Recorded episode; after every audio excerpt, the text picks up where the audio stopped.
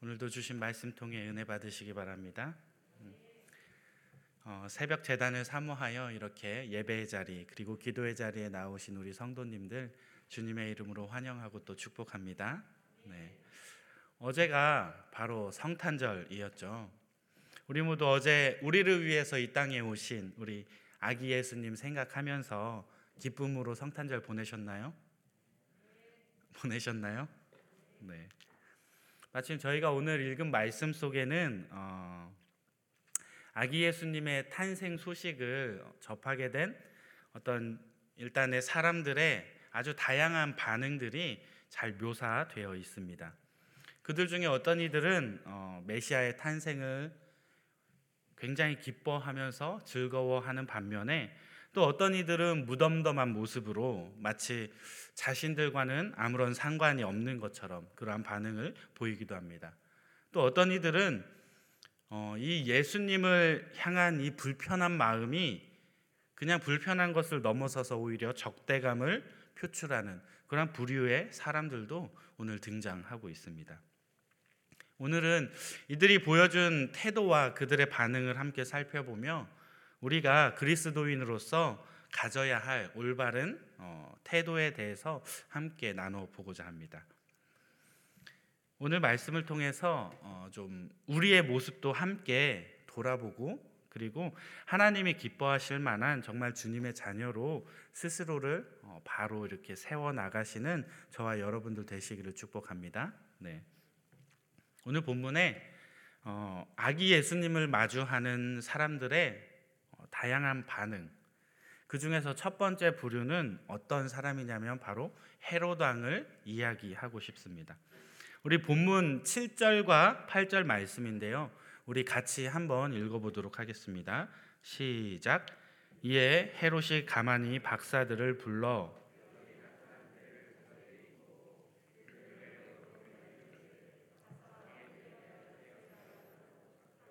내게 고하여 나도 가서 그에게 경배하게 하라. 아멘. 지금 읽은 말씀은 어, 헤롯 왕의 이 거짓 그리고 그의 위선이 얼마나 음흉하고 또 얼마나 간교한지 아주 잘 묘사해 주는 표현입니다. 먼저 7절 말씀을 보면 헤롯은 이 대제사장과 서기관들을 이렇게 불러 모아요. 그리고 메시아 탄생에 대한 정확한 기록을 물어보고 확인합니다. 그리고 나서 이 동방에서 온 이 박사들에게 은밀히 접근하여서 말하기를 나도 그 메시아에게 오실 유대의 왕에게 나도 경배하고 싶으니 아기를 찾거든 자기에게도 알려달라고 그렇게 요청을 하지요. 그런데 사실 우리가 너무 잘 알다시피 이 헤로당의 속마음은 무엇이었나요? 이 아기 메시아를 찾는 대로 죽여버리려고 하는 그러한 사례의 아주 계획을 꾸미고 있었다는 것입니다. 헤롯은 속으로는 곧 태어날 아기를 어, 자신의 정치적 정적으로 여기게 돼요. 그래서 이 아기 예수님을 살해할 그러한 계획을 꾸미면서도 이 속으론 그렇게 음흉하게 꾸몄지만 겉으로는 마치 경건한 척. 나도 유대인들의 이러한 예식에 함께 참여하고 오히려 그들을 마치 인정해주고 그들과 같이 저거 하는 것처럼 그렇게 경건한 척하면서 위선의 탈을 쓴 채 선량한 사람들을 자신의 흉계를 위한 도구로서 사용하고 이용하고 있다는 것입니다. 참 가증스럽고 음흉한 모습 아닙니까? 그런데 이러한 헤로당의 위선적인 모습은 바로 성경이 말하는 사단의 전형적인 모습이기도 합니다. 성경은 사단을 뭐라고 표현하냐면 처음부터 살인한 자요 진리를 모르는 거짓의 압이다라고 증언하고 있습니다. 요한복음 8장에 나오는 말씀이죠. 이 오늘 본문은 이 오늘 본문에 등장하는 헤롯의 모습은 하나님의 구속 사역, 즉 우리의 죄를 대신 해결해 주시기 위해서 이 땅에 오신 성육신 하신 예수님의 그 사역을 방해하기 위해서 사단이 보낸 하수인으로서 쓰임 받고 있다는 거예요. 한마디로 사단의 도구로서 쓰임 받는 자들의 전형적인 모습이 바로 이 헤로드 왕처럼 이 위선과 거짓으로 일관된 모습이라는 것입니다. 이처럼 거짓과 위선은 사단과 그에게 속한 자들의 큰 특징 중 하나라고 할 수 있습니다.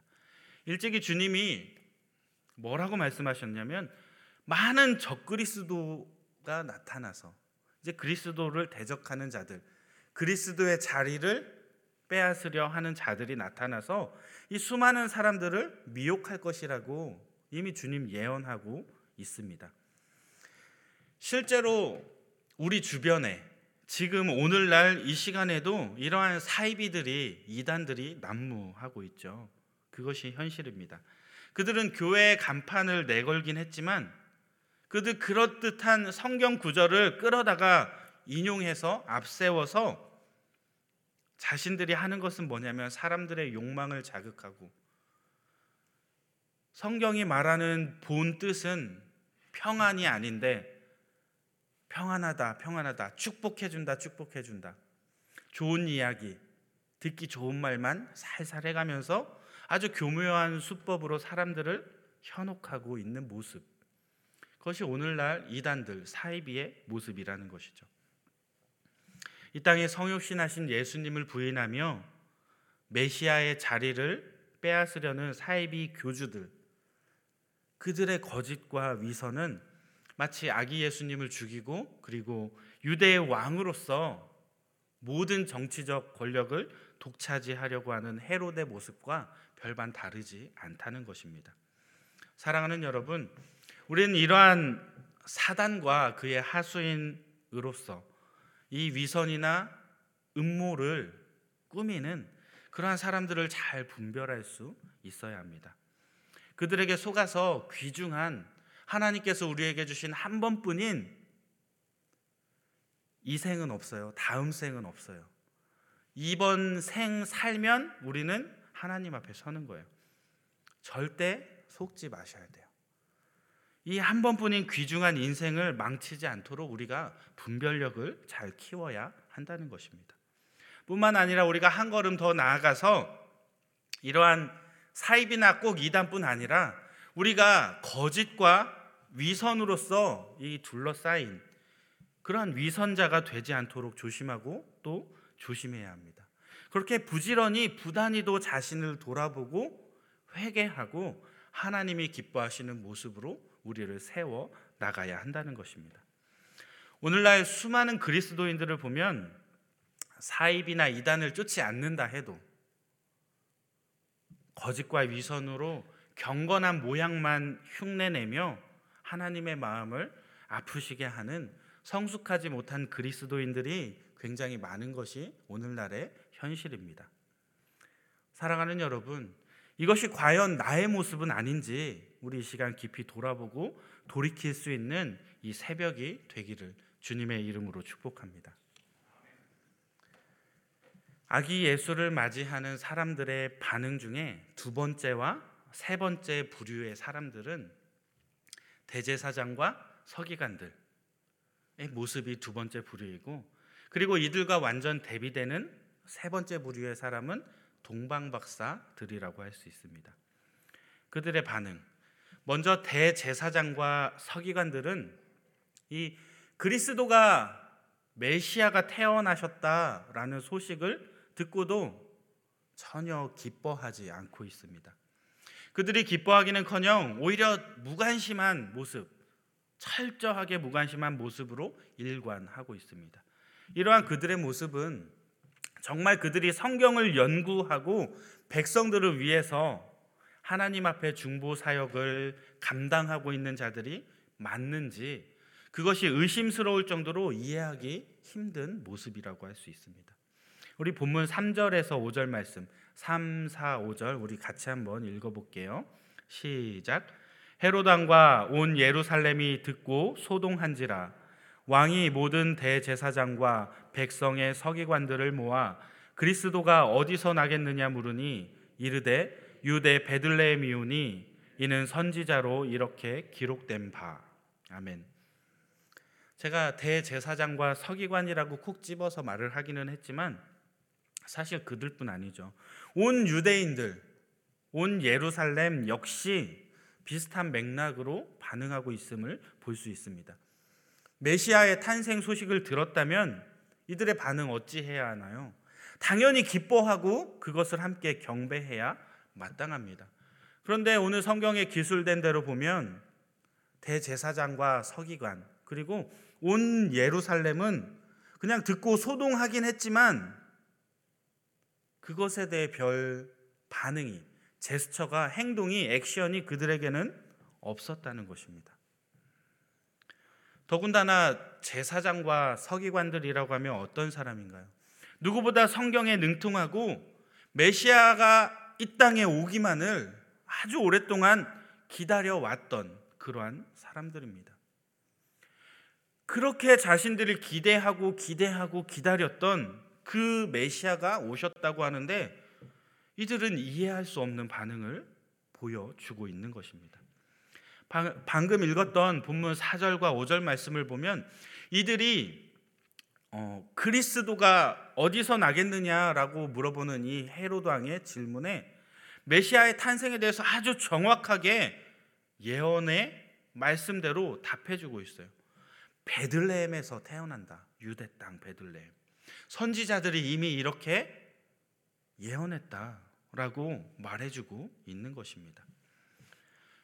정작 자신들이 그토록 오랫동안 기다려왔던 이 메시아의 탄생 소식인데 어찌된 영문인지 이들이 아무런 기쁨도 아무런 감흥도 느끼지 못하고 있다는 것입니다. 그렇다면 제가 한번 물어보겠습니다.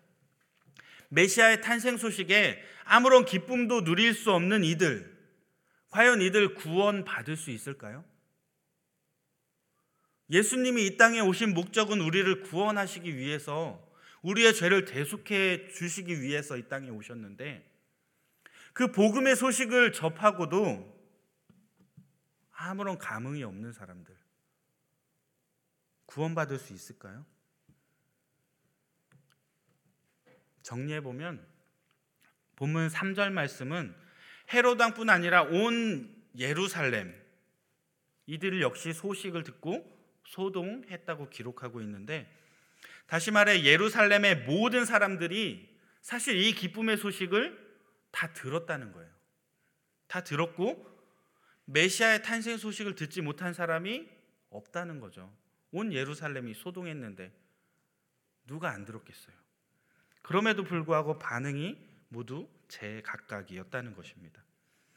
여러 부류의 사람들 중에 기쁨으로 이 소식에 동참하며 그리스도께 경배했던 부류는 엉뚱하게도 이방에서 온 동방 박사들 뿐이었어요. 재미있는 사실은 이 동방 박사들은 메시아에 대해서 알고 있었을까요? 그들은 사실 메시아에 대해서 구체적으로 제대로 아는 것은 없었어요. 그런데 오직 징조로 나타난 별을 보고 태어날 왕에게 경배하기 위해서 아주 먼 동방에서부터 이곳 베들레헴까지 찾아왔다는 거예요. 그렇게 행동으로 보여주었고 단지 찾아온 것으로 끝나는 것이 아니라 마치 구경하기 위해서 어 왕이 태어났네 구경하기 위해서 그 자리에 간 게 아니라 그들은 자신들의 귀한 예물을 아기 예수님께 내어 놓았다는 거예요. 이것은 예수님의 탄생을 진정으로 그들이 축하하고 경배했던 그리고 기뻐했던 부류가 유대인들이나 대제사장 서기관들이 아니라 이 동방방 동방박사들 뿐이었다는 것을 성경이 기록하고 있다는 것입니다. 그들은 별을 보고서 왕의 탄생을 깨닫게 돼요. 그런데 그 징조를 보고 이 왕의 탄생을 깨달을 만큼 그것을 확신할 만큼 그들이 이미 준비되었던 자들이었다는 거예요. 또 탄생한 왕을 만나기 위해서 머나먼 여정을 마다하지 않고 찾아올 만큼 그래서 자신의 귀한 것을 아낌없이 꺼내 놓을 만큼 헌신적인 사람들.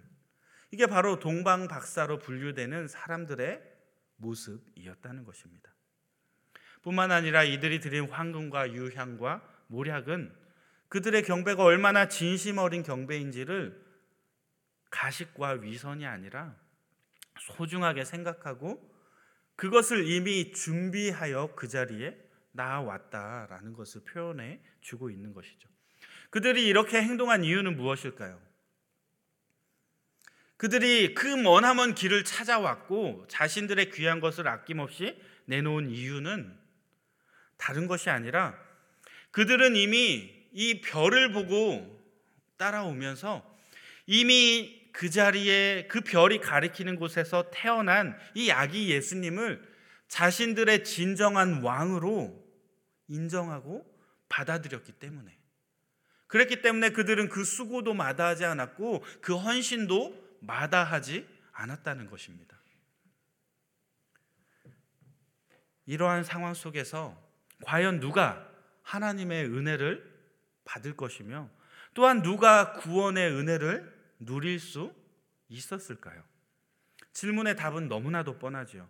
기쁨으로 그리스도께 경배했던 동방 박사들, 동방 박사들로 분류되는 똑같은 반응을 보일 수 있는 사람들, 그들이 그들만이 하나님의 은혜를 누릴 것이고 그들만이 구원의 은혜를 경험할 수 있다는 사실입니다. 바꿔 말하면 이처럼 구원이라는 것은 단지 복음을 듣는다고 해서 복음을 듣고 아 그런 게 있어? 라고 깨닫고 그것을 안다고 해서 구원을 받는 것이 아니라 구원의 복음의 소식을 들었을 때 그것을 기쁨으로 영접하는 자들만이 그래서 예수 그리스도를 나의 주인으로 나의 왕으로 인정하는 자들만이 이 구원의 은혜를 얻고 누릴 수 있다는 사실입니다. 누가복음 7장 말씀을 보면 죄를 지은 한 여인이 등장합니다. 대제사장과 서기관들 그리고 이 유대 지도자들은 누구보다 성경을 잘 알고 있었어요. 지식적으로 아주 충만하고 풍성한 사람들이었습니다. 그런데 그들은 주님으로부터 아주 심한 책망을 받게 되죠. 반면에 오히려 성경 지식은 부족했을지 몰라도 주님을 위해서 향유를 주님의 발에 옥합을 깨뜨려 붓고 머리로 자신의 머리로 예수님의 발을 닦았던 이 죄 많은 여인. 이 여인은 예수님께 칭찬을 받았을 뿐 아니라 구원을 선물로 받았다고 성경은 기록하고 있습니다. 이것이 말하는 바가 무엇이냐면 성경 말씀을 복음을 단순히 지식적으로 아는 것에 만족하지 마시고 그 지식을 통해서 더욱더 뜨겁게 주님을 만나야 한다는 것입니다. 주님을 그렇게 만날 뿐 아니라 그분께 가까이 나아가며 그분께 헌신해야 한다는 것입니다. 복음의 가치를 아는 자는 주님께 나와 자신의 향유 옥합을 깨어 놓을 수밖에 없다는 것입니다.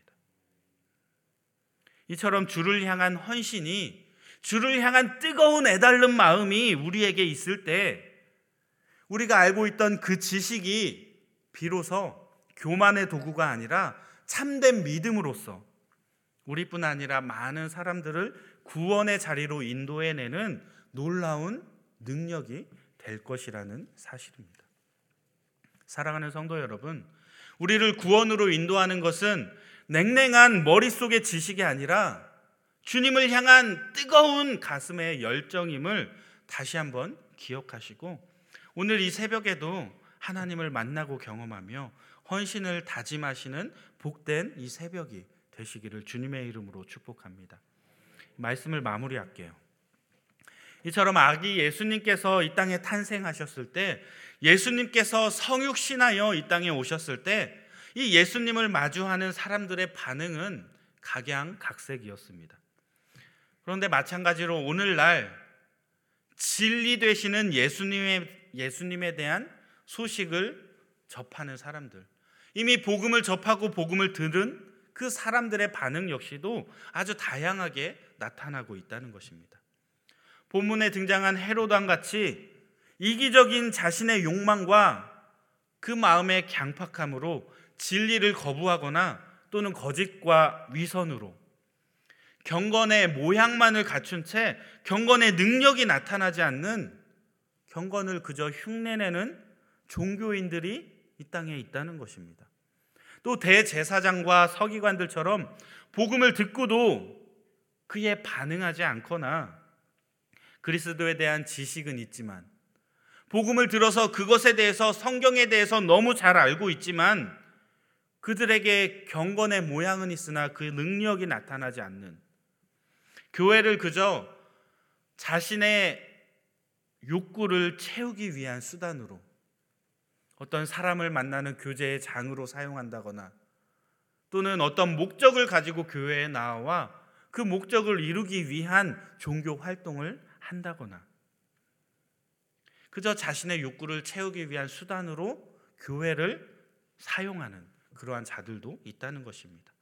또 동방 박사와 같이 진리에 대한 갈급함으로 그리스도를 찾고 찾아 그분을 만나고 그리고 그분을 나의 왕으로 나의 주인으로 인정하며 그분으로 인해 기뻐하고 자신의 값진 것을 내어 드리는 헌신하는 진실한 성도들이 남아 있다는 것입니다. 사랑하는 여러분, 오늘날 여러분들은 어떠한 부류에 속해 있는 사람들입니까? 아마 이 자리에 계시는 새벽을 깨우신 이 대부분의 사람들은 아마 헤로당 같은 부류는 거의 없을 거라고 생각해요. 그런데 안타깝게도 대제사장이나 서기관 같이 반응하는 사람들은 꽤나 있을지 모른다는 것입니다. 그런데 죄송하지만 이런 부류의 성도들 결코 하나님의 은혜를 경험할 수 없습니다. 만약 본인이 이러한 부류에 속한 사람이라면 이 시간 빨리 돌이키시기 바랍니다. 빨리 깨달으시고 동방박사와 같이 반응하는 그러한 저와 여러분들 다 되시기를 주님의 이름으로 축복합니다. 그래서 그리스도를 사모하고 그로 인해 기뻐하며 그를 위해 적극적으로 헌신하는 삶을 사는 그러한 사람들만이 하나님을 만나고 그분을 경험하며 그분이 허락하신 구원의 은혜를 그 기쁨을 누릴 수 있다는 사실을 우리 마음판에 깊이 새기시기 바랍니다. 그래서 아무쪼록 이 새벽에 주님으로 말미암아 기쁨을 감추지 못하고 그리고 적극적인 헌신을 다시 한번 다짐하면서 정말 하나님과 깊이 교제하는 그래서 하나님을 경험하고 구원의 은혜를 누리는 저와 여러분들 새벽 성도님들 다 되시기를 주님의 이름으로 축복합니다. 네, 우리 함께 기도할게요. 우리 시간 기도하기 원하는 것은 우리가 정말 예수님으로 말미암아 그 기쁨을 감추지 못하는 정말 성숙한 그리스도인이 되기를 원한다고.